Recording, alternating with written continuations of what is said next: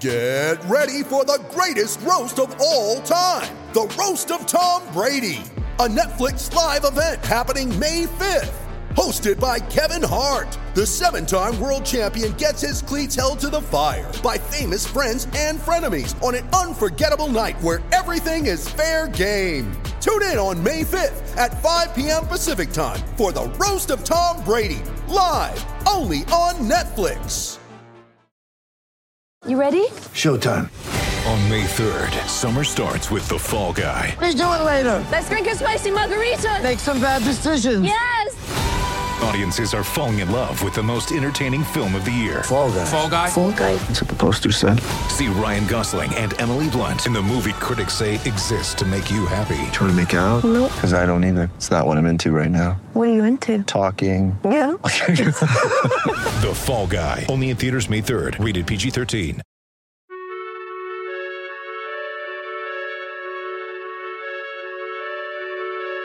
What's going on, everybody? Welcome back to the Turn the Jets podcast. I'm your host, Will Parkinson at WillPaw11 on Twitter, Instagram, and TikTok. Joined by a very special guest, former Jets safety, Falcons, Lions, Erik Coleman, nine-year NFL veteran. How you doing today, Erik?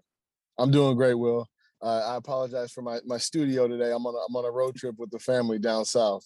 Yeah, no, it's it's exciting times. You know, summer stuff starting to open back up. No one uh, no one could fault you there, but um, wanted to you know wanted to get right into it. Uh, Robert Saleh, obviously being the Jets head coach, you being a you know defensive player your entire career, and um, a what was your impressions of the hire coming off you know the Adam Gase era, and then b what would it be like to play for a guy like Robert Saleh, who seems like this high energy, high culture guy on the defensive side of the ball? Well, you know, uh, the first part of your question, man, I, I was excited. You know, when they were talk when there were talks about you know Robert Saleh possibly becoming the coach, uh, he was the guy that I think everybody was kind of hoping that the Jets got. You know, he's a fiery coach. He, uh, you know, he's big on culture and, and effort and you know all these great things. And you see, you know, the impact of that he has on all the players that he coaches around the league. And you know, you would just hope for somebody to come like that, someone like that to come to New York. And uh, you know, I'm excited. You know, I got a chance to meet him. He's a great man. Uh, you know, very. Um, you know, just very personable, you know, and that's one thing that, you know, that that's important for a coach that I think gets overlooked is the communication between the players and the coach. You know, I, I played for a lot of coaches that were great with X's and O's. You know, they might be good with schemes and things like that. But if you don't communicate uh, with the players well, then they don't want to play for you. You know what I mean? And, uh, and not not saying that the guys don't go out and you know give your their best effort, but it's just, it, there's something different when you when you have a coach that's motivating and you know, and me myself, I would love to play for a guy like Coach Saleh. You know, he seems like um, you know, he plays my kind of football. You know, he he talks about all gas, no brakes, and that's the that's the way I played. You know, I was I was a hustle guy. I was an effort guy. You know, I had to be because I wasn't the biggest. But um, I, it's exciting to see what he's going to do to this team, and and, and uh, I can't wait. Yeah, no, I couldn't agree more. And I think he reminds me, and maybe this is just me, you know, reminiscing of like when I got to be around the team when I was a kid with Herm Edwards, and it just gives me that that guy that like you buy into because he's a he's a person that you want to be around regardless of like football or not. And then on top of that, being smart within your job and having either played football at a decently high level or being that guy that like you just buy into. That's for me what really strikes me from you know a solid perspective and all the veterans that he got. You know, he talked a little bit about on uh, you know Sean McVay on a podcast how getting the veterans to buy in is the hardest part of being an NFL head coach. And I don't know if if you'd agree there, but it's like the young guys you come in, you just want to earn a job, whereas the Richard Shermans and Bobby Wagner's and guys that are all pros, getting them to buy in was the hardest thing for him as a as a new defensive coordinator. I'm not sure if you know you you'd agree there. Yeah, I do agree. You know, there a lot of times, you know, there, there are some veteran players that you know they you, you got your you got your ego, and not saying that you um, think you're better than anyone. But you know, for a coach, for a player, for anyone coming into a locker room, you have to earn your respect. And I think that's something that Coach Saleh has walking into a locker room. You know, he has respect from players. Uh, you know, but you know, all pros, you know, Pro Bowlers down to the special teamers. He's respected uh, wherever he's been. So, uh, you know, and when you, when you come into a locker room, you have that great energy. You know what you're talking about. You have a uh, you know you're confident then you know the veterans are going to buy in and once the veterans buy in and once they believe in what you're what you're talking about then they're the guys who are going to really be coaching off the field in the locker room teaching the guys that extra uh, having them go that extra mile so it's important to have the veterans buy in early um, you know just so they can get to the younger guys and set the tone in the locker room and, and moving forward. Yeah, no, I, I couldn't agree more. And when speaking, you know, speaking of veterans and, and, one of the positions of I think of strength in the Jets at the moment is the safety group. Just the way it's kind of transformed the last 12 months with Marcus Maye taking a huge jump. Yeah, obviously, you know, the departure of Jamal Adams hurts the room overall, but um, now you've got Marcus Maye, who took a huge step last year. I thought playing both that kind of center field role a little bit, but also be able to play, you know, kind of a box box safety role. And then you have Lamarcus Joyner coming over from the Rams. I mean, uh, come from the Raiders, coming back to his natural position. Ashtyn Davis, a young a young guy who you know hopefully will develop more in year two. A, how do you think the change in scheme um, kind of affects the safety position? And then B, what do you what do you like maybe love about Marcus Maye's game that you know can continue to have him you know move into the upper echelon of uh, you know top tier safeties in the NFL? Well, you know, I, I love the change in scheme. You know, playing, you know, the, they're going to play a lot of man free, a lot of cover three. Uh, so Marcus Maye, uh, you know, all the other safeties are going to be moving back and forth. One's going to be in the box. Um, you know, I know for me, it was great. You know, I, I, like I love playing man free. I love playing deep in the middle. It was nice to be able to read the quarterback, um, let your your players in front of you play fast. Um, you know, trust your corners and coverage. That that was great. Uh, but when I got to go down in the box and, and, and blitz and be a part of the run support and be in the you know be in the scheme and all the run fits, man, it made the game a lot of fun. So I think Marcus Maye's gonna have fun. I, I love the scheme. I think that they're putting together the right tools to be successful in it, and uh, and, and it's going to be it's going to be great to see. You know, guys are going to be able to just pin their ears back. You know, you talk about Carl Lawson, um, you know, Quinnen Williams up front. You know, with that defensive line and you know all the effort that they put in there, and then second level, you have all the all the great linebackers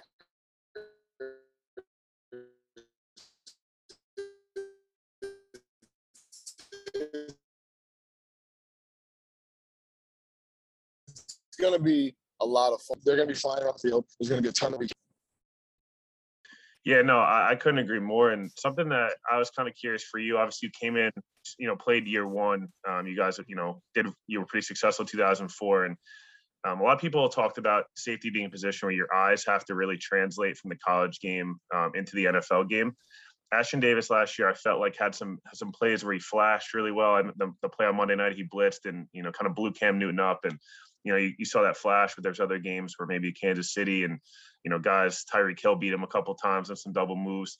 How difficult a transition is that? You know, or how much can you improve year one and year two? You know, from from your eyes at that safety position. I feel like that's a huge you know factor in, in playing the position. Yeah, you know, I, I think that your eyes are probably the the biggest um, I, I, think that's the first thing that you think of when you talk about you know, when you're playing the safety position. You know, you have to be looking at the right things. And my coach used to tell me, you know, you have to see the right things. Because if you see too much, you see nothing. And if you're looking at the wrong things, then you're going to be out of position. You're going to be hesitant. You're going to uh, be late on a lot of plays. And uh, if you have good eye discipline, then it's just going to take you to the ball. It's going to take you to where you need to go, where your responsibility holds. And you know, for a guy like Ashtyn Davis, you know, coming into year two, I think that's something that you'll see uh, a, a, big improvement on. You know, from the offseason, he'll be able to, you know, focus on that, focus on on your your eye placement. And you know, when you're a rookie, sometimes you just go out there and ball. You know, you're just going out there playing football and just letting your natural um, ability kind of take you to where you need to be. And you know, as you get into your second year, you start understanding schemes, how the offense is attacking you, where do you fit in the defense? And that's when you take your game to the next level. Uh, but having good eyes, seeing the right plays, uh, seeing the right keys is going to help you, uh, you know, to, to make a lot of plays. And I think that you'll see that jump from from all the guys, but just because it is a more simple defense, uh, you can be aggressive in it, and you know it's going to allow the, the, the players to show their real talents. No, I couldn't agree more. And and one last thing on Marcus Maye, I wanted to kind of ask you about, and obviously a former player, you're gonna obviously advocate for every guy getting an extension and, and getting a payday. And I, I know I, I don't blame you there, but how did how difficult a situation do you think it is for the Jets right now? Because I feel like the history of the organization, I know you went through this, Kerry went through this, a lot of guys went through it, you played with as well. It's like retaining that homegrown talent that you've done such a good job developing and actually been somewhat successful with and I feel like in recent memory, at least for me, it's been difficult because all these guys, the reason they always have cap space is because you're not, you know, you're not retaining these young guys and paying them. how important do you think it is to get a guy like Marcus Maye extended? Because you watch a guy like Jamal Adams, and yes, you got great return, but you know that was a guy you developed, and hopefully Quinnen will get to that point. But there was a stretch there where there's like no extensions. Um, mm-hmm. Who's you know how important do you think it is to get Marcus Maye retained for both the culture of the Jets and just kind of their brand around the league? You know, retaining internal talent. Oh, you know, I, I think it's important. You know, Marcus Maye is a guy who's done it the right way since he walked in the door. You know, he's a hard worker. He's he's you know made plays. He's been a sure tackler. You know, he's been everything that you want and that you ask for as a as a player. A uh, very good leader, and you know, I, I, think those guys should be rewarded. You know, they should be they should stay in the organization, and, and it motivates players. It motivates you to do to do things the right way. It motivates you to you know put your all into it, and you know that you'll see guys that like, man, I came in with him. He got paid. Let me put in my work, and you know that day's gonna come for me. And you know, I think that's how you develop your team by by the draft. You know, through the draft, um, you know, through undrafted free agents. You know, retaining those guys. That's how you build the foundation of your team. Then you add in free agents and you know skill players or you know here and there where you need help, and, and that's how you grow your team. So you know, I, I, think that Joe Douglas has done an excellent job. Uh, I, did a great job in the draft. I think he's done a great job in, in, free agency. No big names, nothing really crazy, but players that they need that are key players that are selfless, that are going to work hard, that you want to keep on your team and, and, and move forward with. Yeah, no, I, I, totally agree. And I think it, it'll go a long way of the Jets have already kind of started the last six to 12 months of like really changing the way they're viewed maybe over the past decade or so. And I feel like continuing to do that is treat, taking care of your own first before you take care of anybody else. Because at the end of the day, those guys are going to be the, the people that are talking. I'll go to another team like, oh, they just treated me wrong. It's just going to trickle down. So, um, one quick question on you know Zach Wilson. I know you know coming in rookie quarterback, and um, you played a bunch of different quarterbacks in, in your time.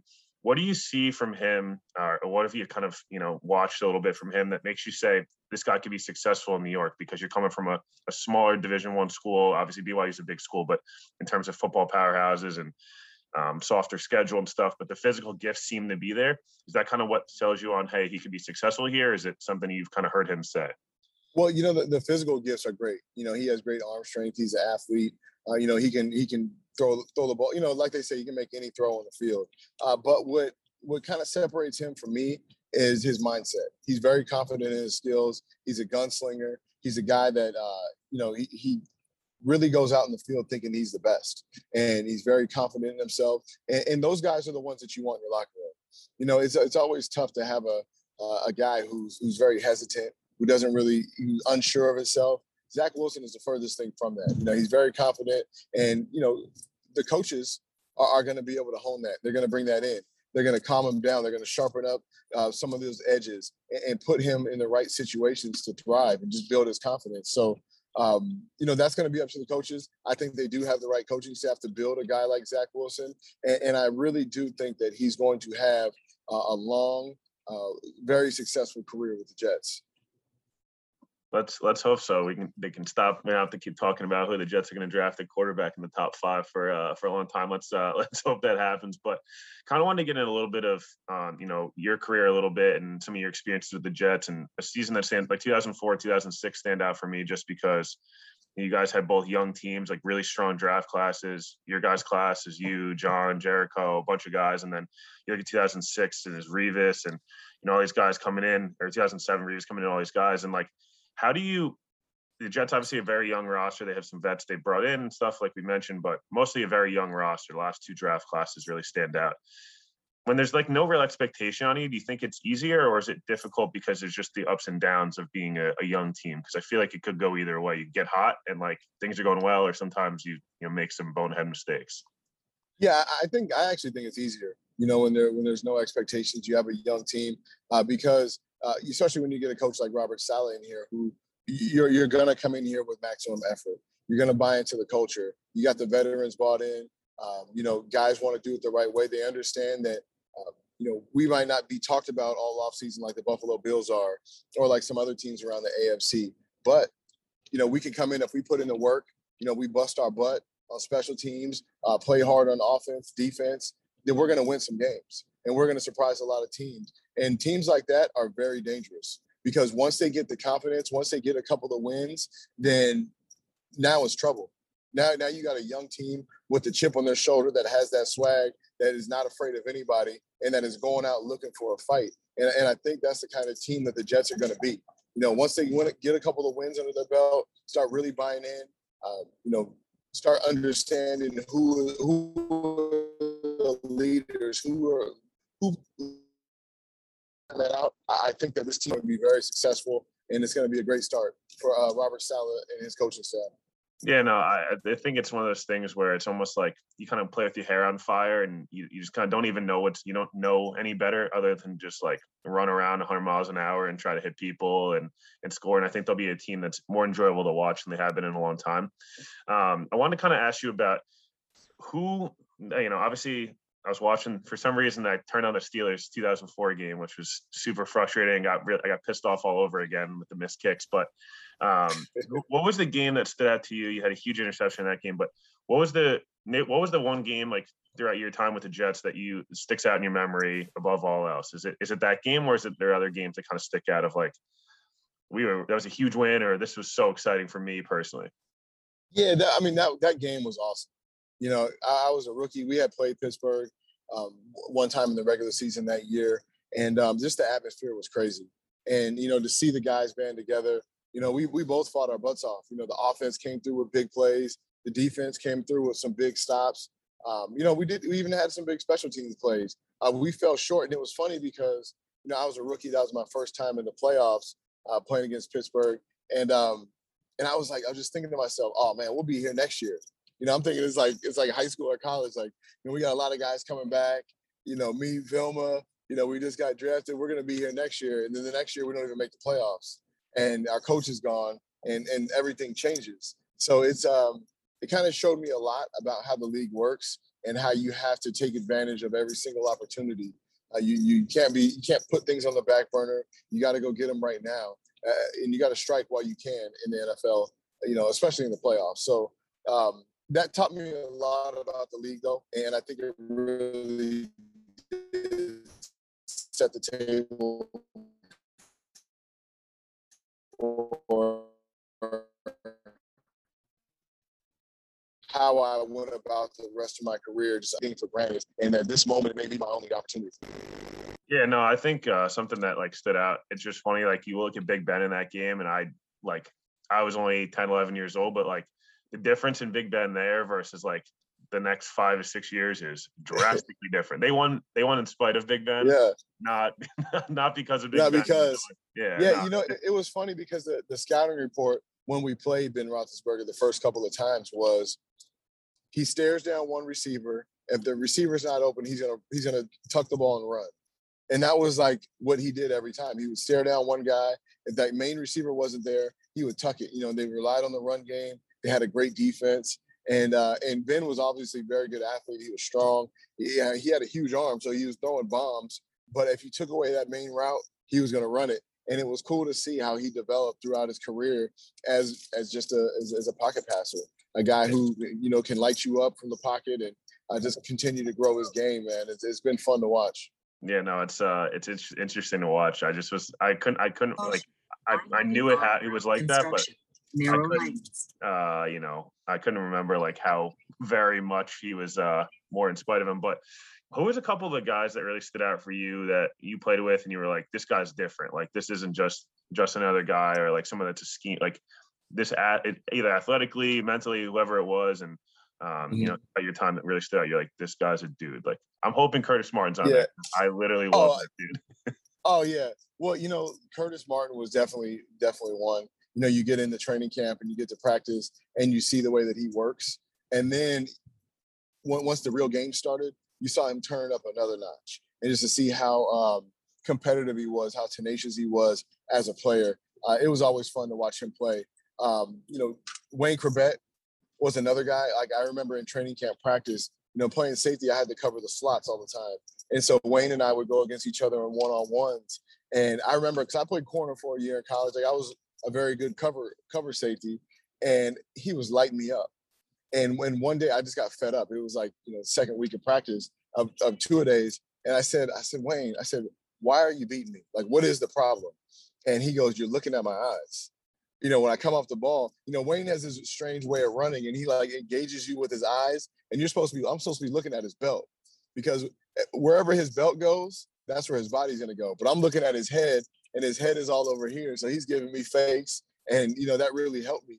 And, uh, you know, he, he worked with me and, and helped me to become a better, a better safety. But it was really cool to see a guy of that stature go in there and work the middle of the field and operate.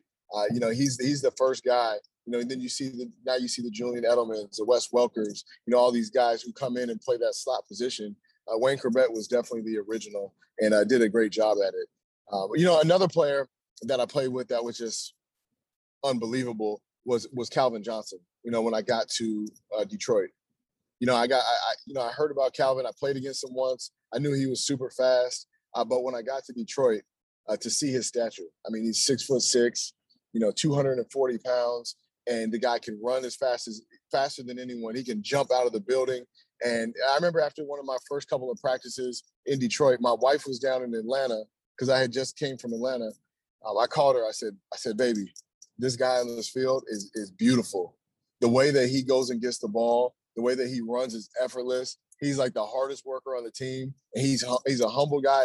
And on top of that, I was like, man, that's this guy is special right here.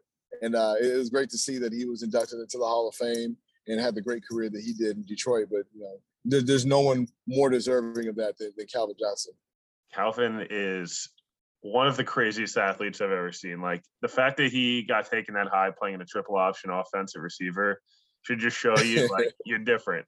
Um, no, it's, right. it's funny you talk about Wayne Chrebet and like and Curtis. I, I, just like some of those guys. Like, did you got a year of Revis? Did you get a year of Revis his rookie year? Yep. Yeah, yeah, I got to play with Revis. Revis is 2009 Revis. I think is the best uh best cornerback performance I've I've seen in a, in a single season. I have to be honest with you. That that was something different. It was like every guy who's going to be in the Hall of Fame, like T.O. looked like a scrub, like AJ Green looked bad, Andre Johnson looked bad. It was like it was yeah. Randy Moss looked bad. It was that was something I, I don't think we'll ever see again. Of a guy that like blocks like five, six, seven Hall of Famers in a season, like to nothing. Yeah, and that it was it was really cool playing with him because you know even as a rookie, um, he was so good. You know, playing that press man. Uh, you know, at the line of scrimmage, you see how patient he was, and even as a young player, he had the discipline and never really got out of sorts, and always seemed to be in control. And you know, when I was playing that free safety position with Revis on the field, a lot of the times I would just leave him alone. You know, I may start off on his side, but I would go help out the slot on the other side, go help out the other uh, Z receiver because I knew that Revis had this side of the field locked down. And that's the, the ultimate luxury as a, as a free safety to have a guy who you can depend on, who's going to lock his side down. And uh, and playing with Darrelle, man, that was it was really special. And it's great to see his career, you know, go where it went. You know, he, he became one of the greatest corners to play the game. And you know, to think that I got to play with him and, and be a part of that was uh, something special. Yeah, no, it's it's interesting that how impactful a guy like either you know a Revis or um, you know even like I look back at some of the Jets days, and that's what I'm kind of Carl Lawson to me sticks out because as good as the 2009 2010 teams were in terms of the defense overall as like a unit and the scheme, I don't. Calvin Pace is a strong player, and I'm not. This is not a slight of Calvin Pace, but like the John Abraham uh, dominant edge, like they just have not had that in such a long time. Where now as a safety, I, I think in my to myself, if I have good corners and a good middle linebacker and all of a sudden there's edge guys, like I can just play football. You don't have to, you're not thinking I need to make up for two, three, four guys' jobs. And I felt like the last couple years it's been that's been part of the struggles as well. It's like you can't play, you can't, you're not even just worrying about yourself, or worrying about four or five other guys because you don't you either have trust in them to do their job or they're just can't are not physically able to do that job. Right right? It, and it is, uh, you know, a great luxury, you know, to have a great pass rush. I mean, you talk about, you know, Quinnen Williams, Carl Lawson, you know, all the all the players in that D line. You know, when you can get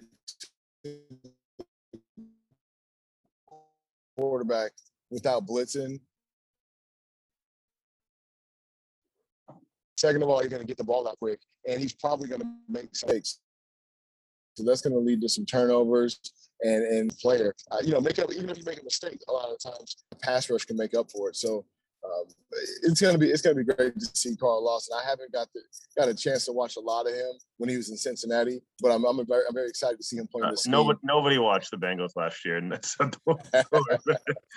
uh, uh, one other guy I wanted to ask you about real quick um, is Elijah Moore's gotten a lot of comps to your former teammate Santana Moss in just terms of size, toughness over the middle, kind of the special teams game. How do you see that comp? Because like I, I think it's something that I don't know if it's just the easy one because it's like a, a high drafted, you know, smaller receiver, you know, for the Jets. But it seems like that's a, you know, I was watching a lot of your stuff just because, you know, going back and he pops off the screen a lot of times with some huge plays. Is that a comp that kind of sticks out to you, like, you know, similar for Elijah Moore and Santana Moss? Yeah, you know, well, when I when I watch Elijah Moore, I, I see some of that. You know, I see what people are talking about. Um, you know, Santana is one of those guys. He's one of the few guys I've ever seen, you know, be able to change directions without, you know, dropping his hips down and, and slowing down. You know, just super explosive, uh, crazy change of directions, and just amazing strength, especially for a guy with a smaller stature. Uh, but I do see a lot of that in Elijah Moore. You know, a guy who's shifty, who can make you miss. Uh, you know, who's tough as well, and, and I and I think that he's going to be a huge weapon for Zach Wilson and the Jets. I work in the middle of that field, playing special teams. He's gonna he's gonna have a lot of opportunities this year, and and I think that he's gonna be a, a very special player once he starts to find his game uh, within the NFL. One one thing I wanted to ask you about. So I'm a diehard USC fan. I put on the USC stuff. I know you got the Washington State stuff on. You were you. Were, Oh like, man, come on, I'm baby. sorry, man. It's it's brutal. I I wish I didn't, I didn't support such a Oh, great a Okay, great so college. since you want time out, since you want to since you want to bring up USC, one of my greatest moments of my college career was my junior year. Um, we were co-Pac-10 champs with USC, and we played we played USC in Pullman. We played Carson Palmer was the quarterback.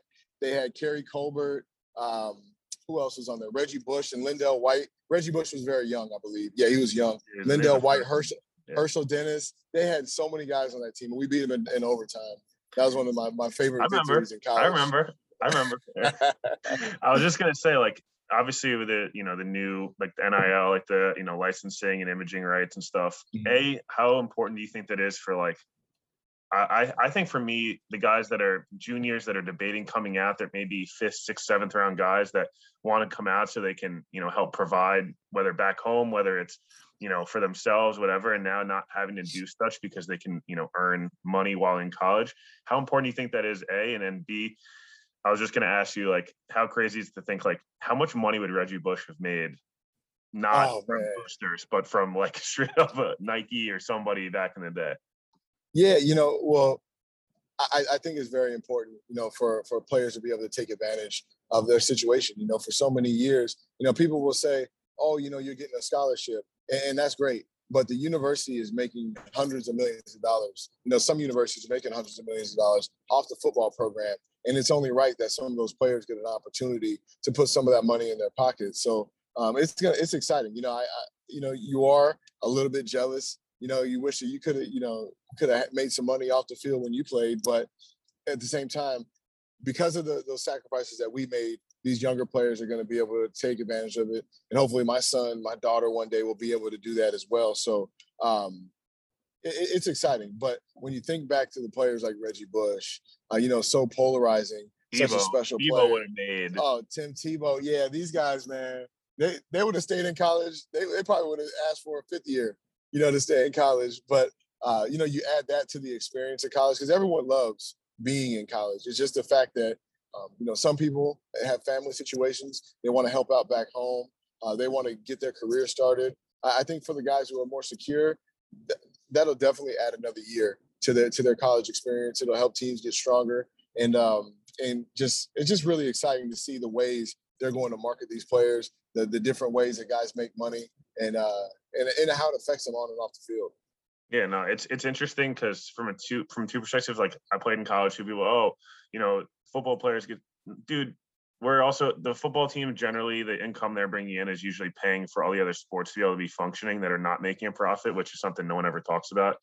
Right. I don't care if I sound insensitive; it's just the truth. Like the numbers say so. But the other thing I was just thinking about, like I was like making a list in my head. I was like, Tebow, Reggie, Cam, probably at some point would have been a hot, one of the higher paid guys.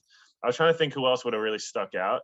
But then Well, like, like, Johnny yeah, Manziel. Johnny Manziel with the, with the money that would have gotten, I'm sure, T-shirts and all. Well, and then you know what it made, struck me was I laughed about was the Ohio. Remember the Ohio State guys? I think it was maybe it was Terrelle Pryor when he was a freshman with the autographs, yes. and it was like now he would have actually just made money on the autographs instead of getting suspended. Yeah, that that was and that that has always bothered me. I mean, the guy was exchanging autographs for like tattoos. yeah, You know what I mean? And, Like, and he, you know, ended his career. He wasn't like he wasn't like selling merchandise of like him. Like it was just like whatever. That was a whole uh, a whole nother discussion. But two last quick things before I let you go. And um, one, way too early. You don't have to give an exact prediction, but like way too early. What what's the record look like? You know, over the 17 games, and then who's a guy that you're most excited to watch this year? Um, offense, defense, special teams. You know, kind of fly around the football field. So, oh man, I don't want to give you too much. Oh, let me see. I, okay, so You can go- put it like this. range. You can go range. You don't have to go exact. Yeah, I, I say somewhere around 500, hopefully a little above it. You know, that would be great. But I think if, if the team could win, you know, seven, eight, nine, ten games, that'll be a big success. And um, you know, just to see the progress, just to see the the, the growth, I, I- I think that playing with the attitude, and the effort that they're going to play with, they have the players, but I think they're going to surprise a lot of people and, and win some games. They probably people probably think they shouldn't win, and um, and, and that's just going to be the start of it. So I think I think you know, I would love to see seven, eight, nine games out of the Jets. I think that would be a great start uh, to to this, um, you know, to coach to Coach Saleh and uh, in his regime. I think that'll be some, something realistic. What about yourself? I'm in the I'm in like the I'm in the same boat. I think I was at probably like a six or seven win mark Yeah. maybe two months ago. And then the even like the little moves of Morgan Moses, stuff like that. They just have made like an intent on adding edge rushers, high level athletes, and no linemen, which is like the key to winning in the NFL, in my opinion, obviously outside the Yeah. quarterback. So um, I'm more in the eight to nine win boat. I think by default, having a better coach, you win more games. And on top of that, the schedule's a little favorable. They get they don't play as many elite quarterbacks, which is what stands out to me. Like I feel like the last couple years, I don't know why, but they get like they got like back to back weeks like Mahomes, and it's like you just you're not those when your teams you're an underdog, you're probably not beating those teams. Um, I'm excited for them to get Yeah. Brady week 16. I hope the Bucs are in the playoffs already, and it's like you just get to get Brady one more time realistically before he eventually retires. But uh, yeah, no, I'm I'm just I'm excited for that, and then I want to see Quinn Williams be just dominant for 17 weeks and just be able to like make an all pro, be a pro bowl or whatever, and be like the guy that's like, this is what the Jets are doing the right way. And like, this is why in two, three years, like they're going to be a contender in the playoffs. So those are the guys that stand out. I don't know for me. Yeah. Last, last, Oh yeah, oh, oh yeah. I, I- didn't get to answer that part. yeah, yeah, yeah. Um, so CJ Mosley is the guy who I want to see. You know, a guy who came in a couple of years ago. Uh, you know, had a great half of football, and you know, really showed a lot of a, a lot of excitement. You know, for Jets fans. And then he, you know, stood out, uh, sat out last year. I'm really excited to see what he can do for the team this year. His leadership, his skill set. You know, I hope that he adds a lot to the defense. No, me too. I think that's a guy that like he also again him and like playing that free range and like just kind of playing like some of that Tampa two stuff and like dropping in cover three. Like he's gonna look. He should if he's healthy. It'll take a little while. I hope he gets a little preseason reps, honestly, because I think like it'll help him being out for basically two years straight. But if he's on the field, it's gonna be awesome. My last question before letting go: Who's benching more, you or Saleh? Because Saleh, Saleh's in shape, man. But you're obviously still got it. So Man, you know, okay, so if you would have asked me about a month about a month and a half ago, I would have said me for sure. But um, but I but I, you know, Coach Saleh, I think has been hitting the weights. I, you know, he's a he's a guy who's in shape. Uh, he's been working hard, and I've been kind of enjoying my summer, so I've been relaxing. So I, I'll probably say Coach Saleh right now. But give me give me a give me a couple give me about a month, and, I, and I'll be in the off next year in the off season we'll set it up. We'll we'll get it. We'll get a bunch of we'll get a bunch of the former Jets in there. We'll have Saleh training. Give him a little give him a little trend or whatever is going on in the in the strength community now, and we'll get him going. But no, we obviously really appreciate it. And um, I I mentioned Erik before. I've literally met him. You know, I guess 17 years now ago, and whatever, and was super nice to me as a kid, and so I've been a huge fan forever. So I really appreciate you coming on, and you know, enjoy uh, enjoy South Carolina, and and you know, in the trip, and uh, you know, we'll talk soon. All right, thanks a lot. Thanks for having me.